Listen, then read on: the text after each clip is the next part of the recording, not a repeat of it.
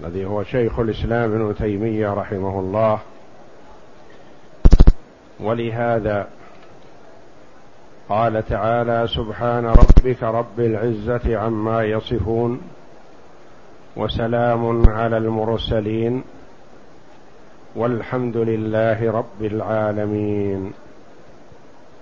يقول رحمه الله فسبح نفسه عما وصفه به المخالفون للرسل وسلم على المرسلين لسلامة ما قالوه من النقص والعيب وهو قد جمع فيما وصف وسمى به نفسه بين النفي والإثبات.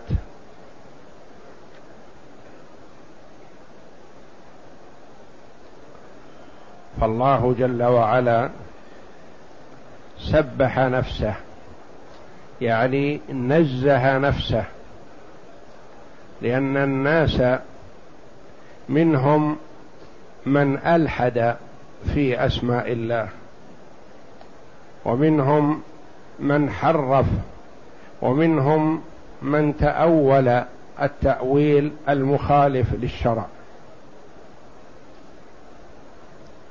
ومن الناس من آمن بالله وبما جاء عن الله على مراد الله وآمن برسول الله صلى الله عليه وسلم وبما جاء عن رسول الله على مراد رسول الله.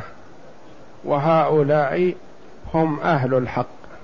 وهم الرسول صلى الله عليه وسلم والصحابة الكرام رضي الله عنهم ومن سلك مسلكهم.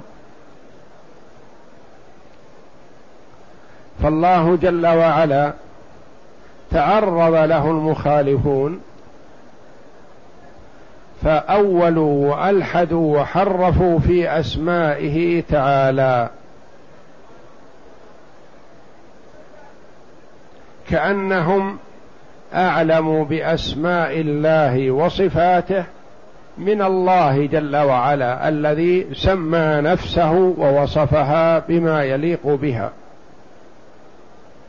وكأنهم اعلموا بالله تعالى من رسول الله صلى الله عليه وسلم الذي يأتيه الوحي من الله جل وعلا.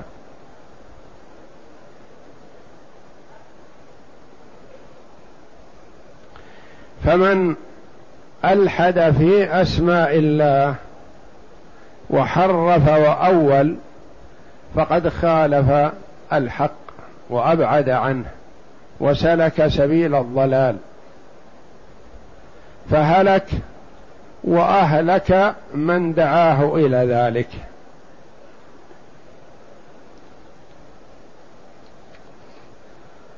فالله جل وعلا يقول سبحان ربك رب العزة عما يصفون فالتسبيح هو التنزيه والتقديس. سبحان ربك ينزه ربك عما يصفون أي عما وصفه به الملحدون المحرفون المتأولون. عما يصفون وسلام على المرسلين. سلم جل وعلا على المرسلين. يقول شيخ الإسلام لسلامة ما قالوه عن النقص والعيب. فهو إقرار من الله جل وعلا لما وصفه به المرسلون. ولو لم يقرهم جل وعلا على ذلك ما سلم عليهم. وسلام على المرسلين ثم حمد نفسه جل وعلا وهو المستحق للحمد كله. فهو المحمود على كل حال جل وعلا. هو المحمود على السر والضر. والمؤمن يحمد الله جل وعلا على النعمة كما يحمد الله على المصيبة ويصبر عليها فينال الأجر من الله جل وعلا. كما قال النبي صلى الله عليه وسلم عجبا لأمر المؤمن إن أمره كله له خير. فالمؤمن في جميع أحواله على خير لأنه إن أعطي شكر وإن ابتلي صبر. والابتلاء والامتحان من الله جل وعلا لا يدل على كراهية الله جل وعلا وعلى بغضه للمبتلى كما لا يدل على محبته جل وعلا للمبتلى لأن المبتلى قد ينجح في هذا الابتلاء فيكون من أحب العباد إلى الله جل وعلا. وقد يخفق في هذا الابتلاء فيخسر العبد الدنيا والآخرة والعياذ بالله ويكون بغيض إلى الله جل وعلا. فالابتلاء يعم الناس كلهم إلا أنه كما قال عليه الصلاة والسلام أشد الناس بلاء الأنبياء.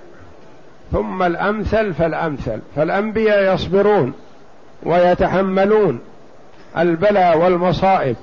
إبراهيم عليه الصلاة والسلام ابتلي بالأمر بذبح ابنه.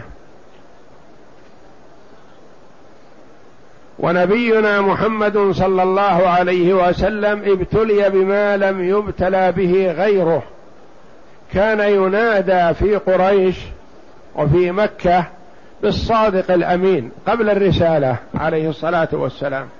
وكان معززا مكرما عند الناس كلهم.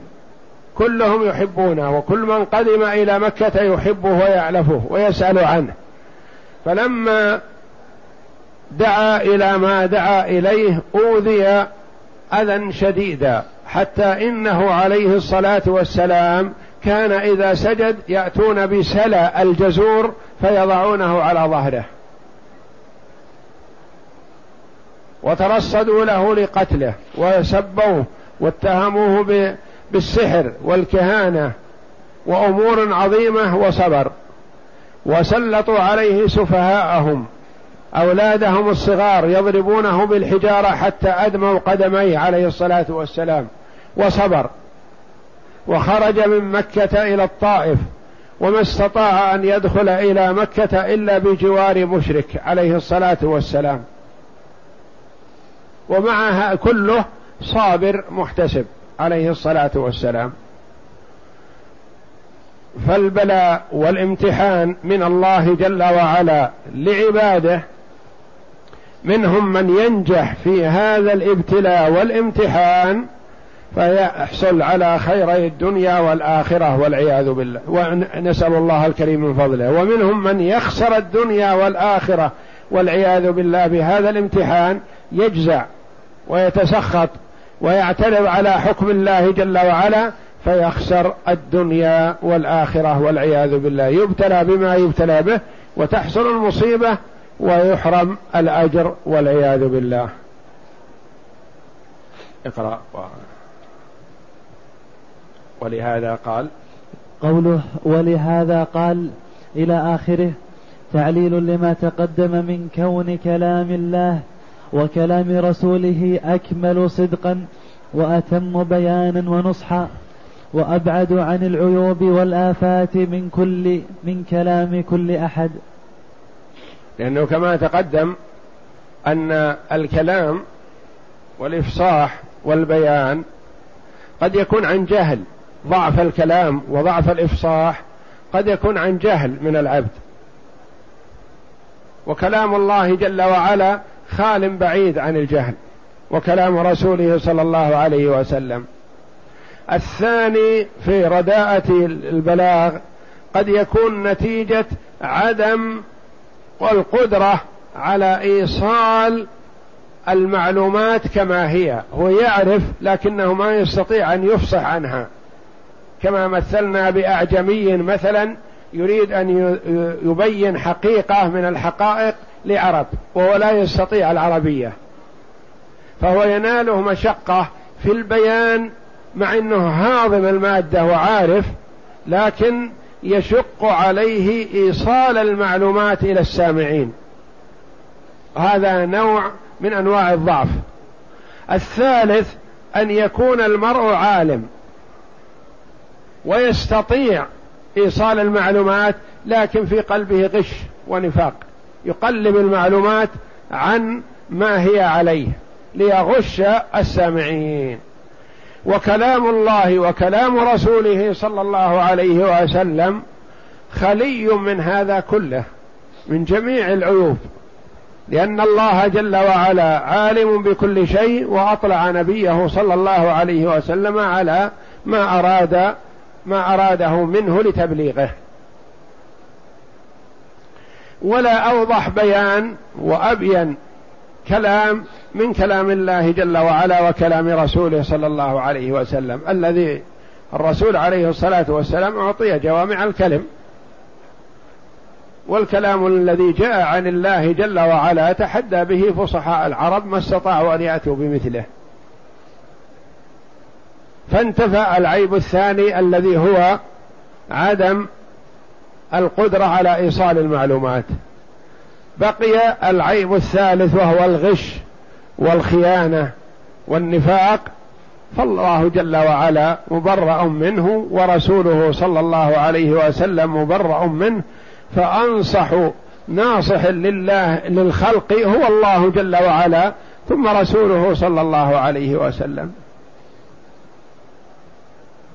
ولذا قال تعليل لما تقدم من كلام الله من كون كلام الله جل وعلا وكلام رسوله أكمل صدقا وأتم بيانا ونصحا وأبعد عن العيوب والآفات من كلام كل أحد. نعم. وسبحان اسم مصدر من التسبيح. الذي هو التنزيه والإبعاد عن السوء وأصله من السبح الذي هو السرعة والانطلاق والإبعاد. السبح السبح السرعة. يقال يسبح في الماء يعني يسرع في الماء. نعم.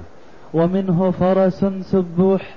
سبوح, سبوح. فرس سبوح يعني مسرع. إذا كانت شديدة العدو العدو. وإضافة الرب إلى العزة من إضافة الموصوف إلى صفته وهو يدل و...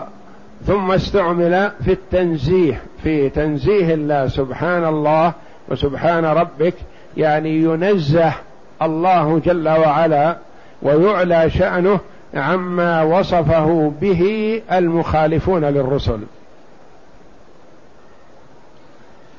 وإضافة العزة وإضافة الرب إلى العزة. سبحان ربك رب العزة رب العزة. من إضافة الموصوف إلى صفته لأن العزة صفة من صفات الله جل وعلا.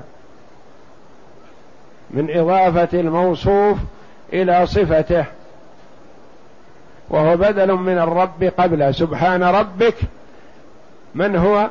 قال رب العزة. سبحان ربك. كلمة رب الثانية بدل من الأولى يعني أنزه ربك. ربك هذا هو رب العزة. نعم.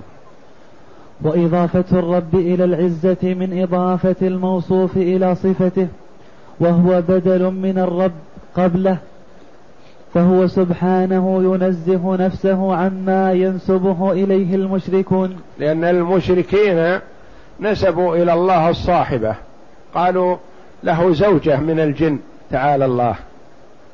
وصبر عليهم وينعم عليهم ويمدهم بالصحة والعافية والعطاء والمال والولد وغير ذلك من العطاء وهم ينسبون إلى الله جل وعلا ما لا يليق بجلاله وعظمته.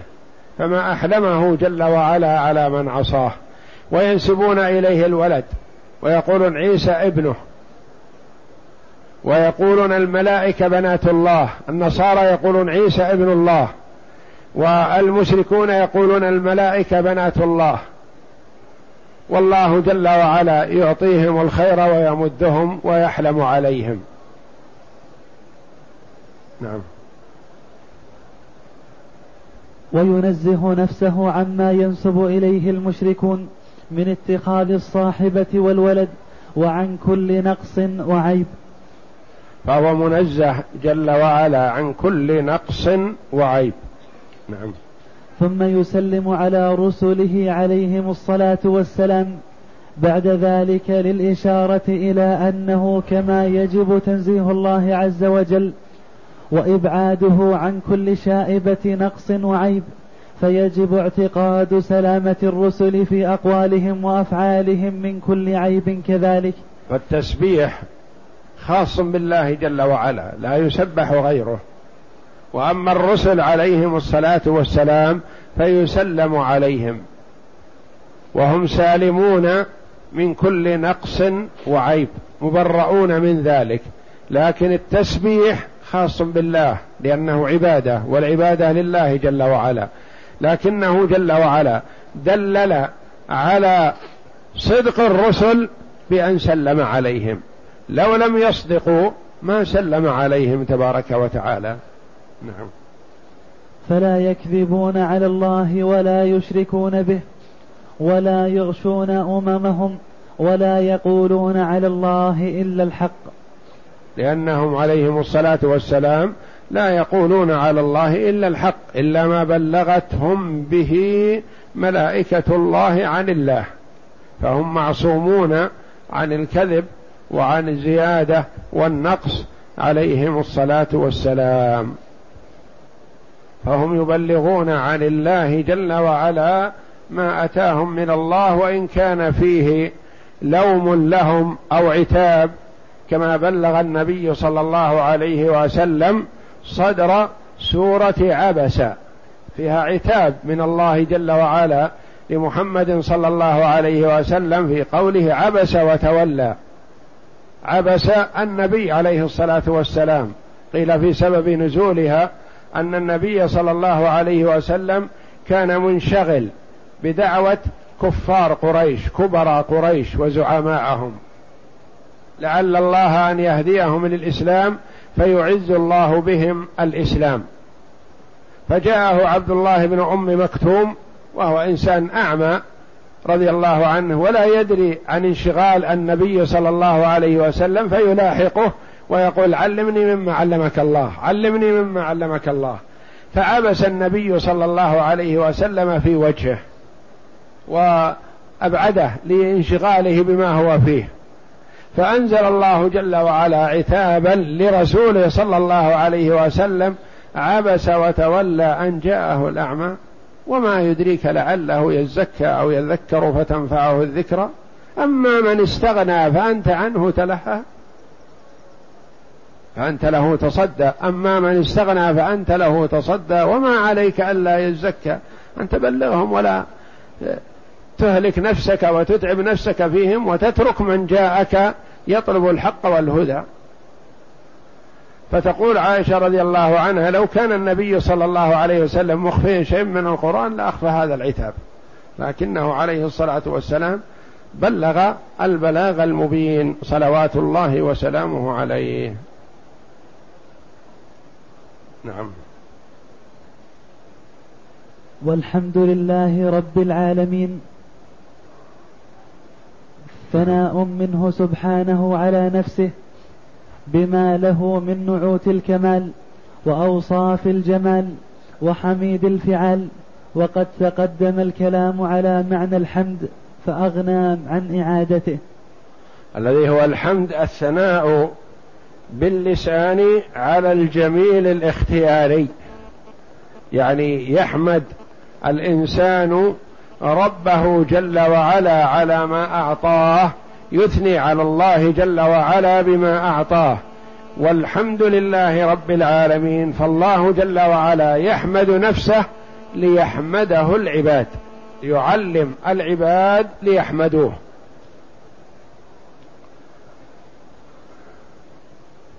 نعم.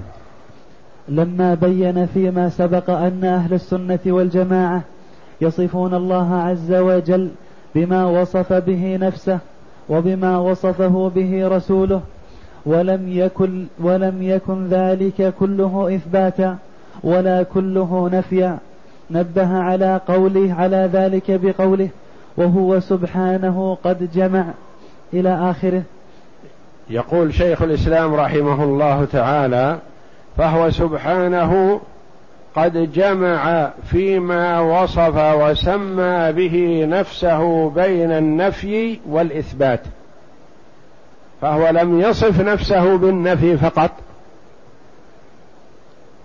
ولم يصف نفسه بالإثبات فقط وإنما جمع فيما وصف به نفسه بين النفي والإثبات. على غرار قوله تعالى ليس كمثله شيء وهو السميع البصير. ليس كمثله شيء هذا نفي. لا يماثله أحد ولا يشابه أحد. والنفي وحده ليس فيه مدح إلا إذا اقترن بإثبات. ليس كذا وليس كذا وليس كذا وليس كذا ماذا يكون إذن؟ فالنفي وحده ليس فيه مدح. فإذا اقترن النفي بالإثبات صار المدح والثناء على الله جل وعلا. ليس كمثله شيء وهو السميع البصير. نفي وإثبات. قل هو الله أحد الله الصمد إثبات. لم يلد نفي. ولم يولد نفي. ولم يكن له كفوا أحد نفي. فجمع جل وعلا فيما وصف به نفسه بين النفي والإثبات. النفي قد يكون اجمالا وقد يكون تفصيلا. والإثبات كذلك اجمالا وتفصيلا. فمثلا الإثم النفي إجمالا ليس كمثله شيء ولم يكن له كفوا أحد. والنفي التفصيلي لم يلد ولم يولد لا تأخذه سنة ولا نوم وهكذا. والإثبات الكلي الإجمالي له الكمال وله القدرة وله العظمة. ثم تثبت الأسماء والصفات الواردة في الكتاب والسنة. نعم. واعلم أن كل من النفي والإثبات في الأسماء والصفات مجمل ومفصل. مجمل ومفصل. النفي مجمل والإثبات ومفصل. والإثبات مجمل ومفصل. ويبينه رحمه الله. نعم. أما الإجمال في النفي فهو أن ينفي عن الله عز وجل كل كل ما يضاد كماله من أنواع العيوب والنقائص مثل قوله تعالى ليس كمثله شيء. هذا ليس كمثله شيء. نفي إجمالا. نعم. هل تعلم له سميا؟ هذا نفي المشابهة له إجمالا. نعم. سبحان الله عما يصفون. تنزيه لله جل وعلا عما وصفه به المشركون إجمالا. وأما التفصيل. وأما التفصيل في النفي فهو أن ينزه الله عن كل واحد من هذه العيوب والنقائص. فهو أن ينزه الله عن كل واحد من هذه العيوب والنقائص بخصوصه. مثلا لم يلد لم يولد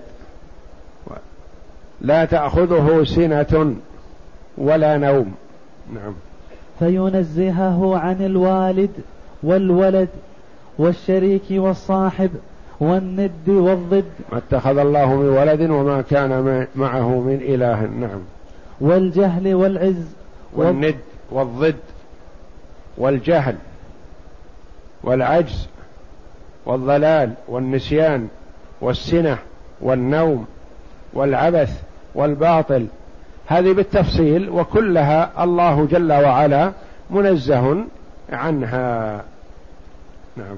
والسنة والنسيان والنوم والعبث. السنة هي مبادئ النوم النعاس. والباطل إلى آخره.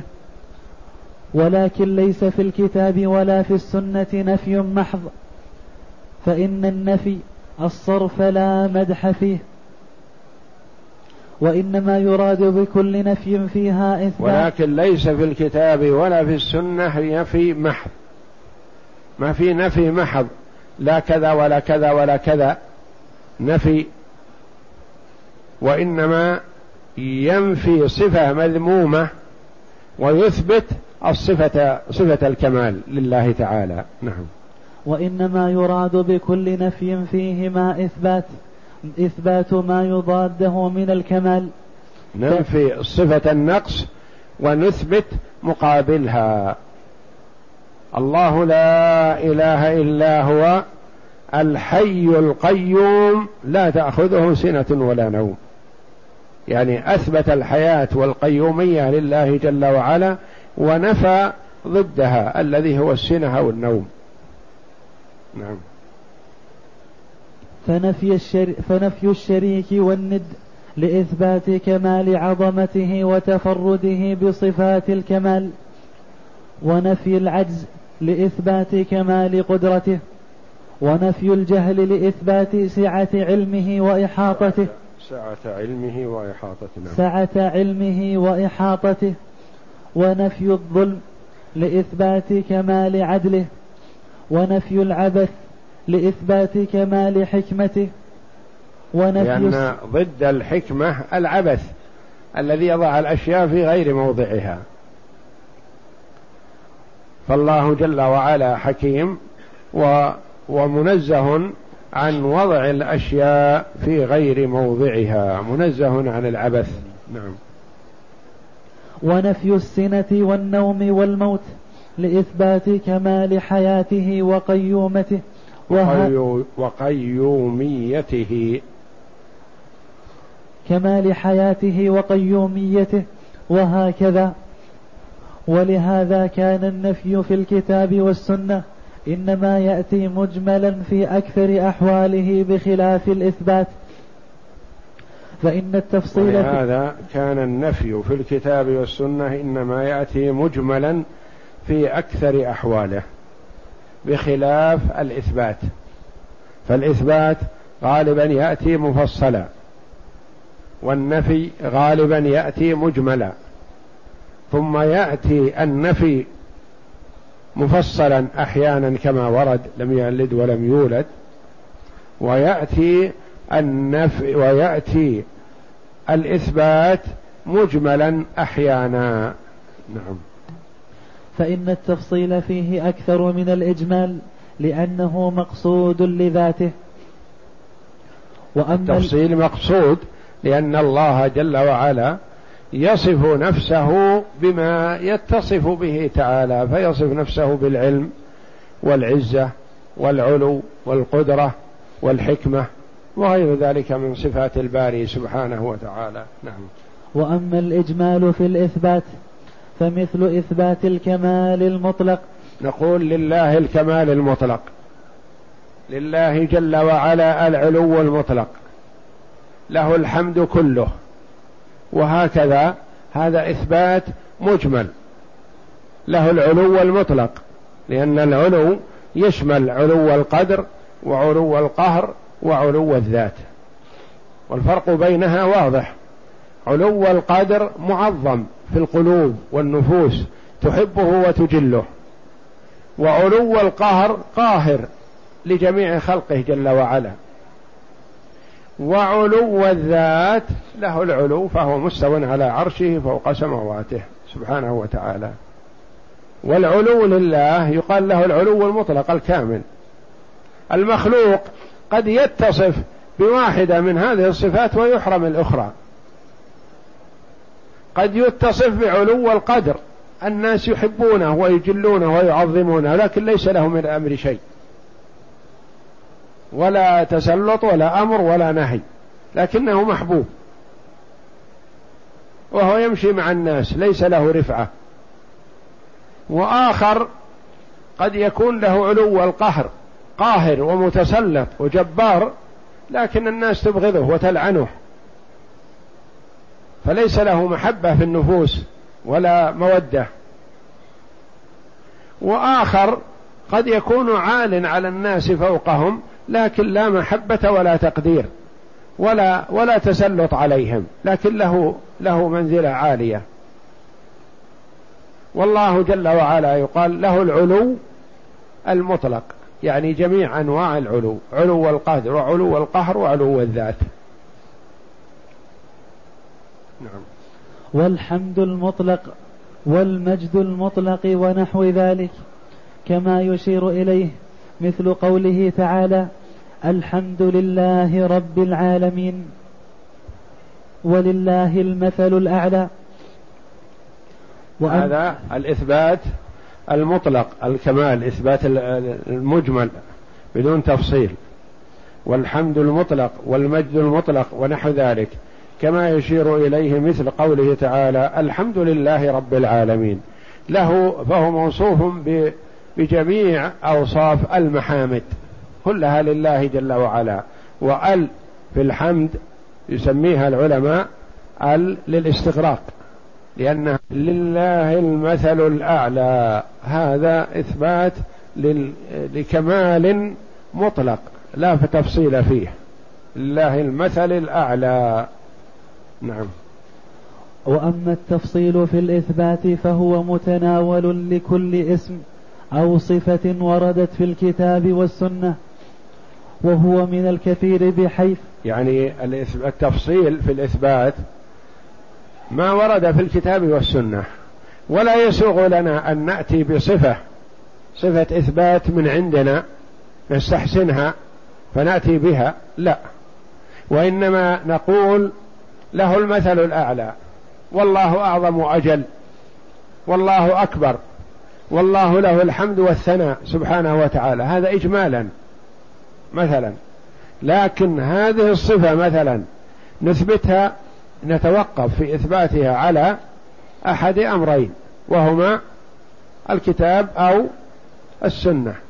إن وردت هذه الصفة في الكتاب أو وردت في السنة وإلا فلا. ما يسوغ لنا أن نثبت لله جل وعلا صفة بدون اعتماد على الكتاب والسنة. لكن الإثبات العام أو الكمال العام نثبت. نقول الله جل وعلا أعلى وأجل. الله أكمل. الله أكبر. الله له الحمد. الله له القدرة. وهكذا. نعم.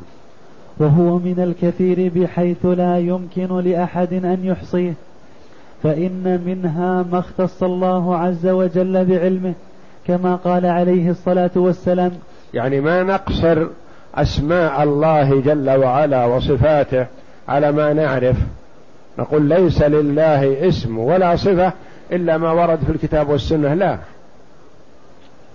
نقول من أسمائه الحسنى وصفاته العلى ما ورد في الكتاب والسنة من ومنها ما استأثر الله جل وعلا بعلمه ما نعلمه. من أسماء الله جل وعلا وصفاته ما لا نعلمه. كيف لا نعلمه؟ نقول لأن الله استأثر به.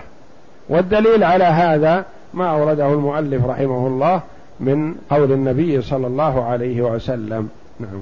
كما قال عليه الصلاة والسلام سبحانك لا نحصي ثناء عليك أنت كما أثنيت على نفسك.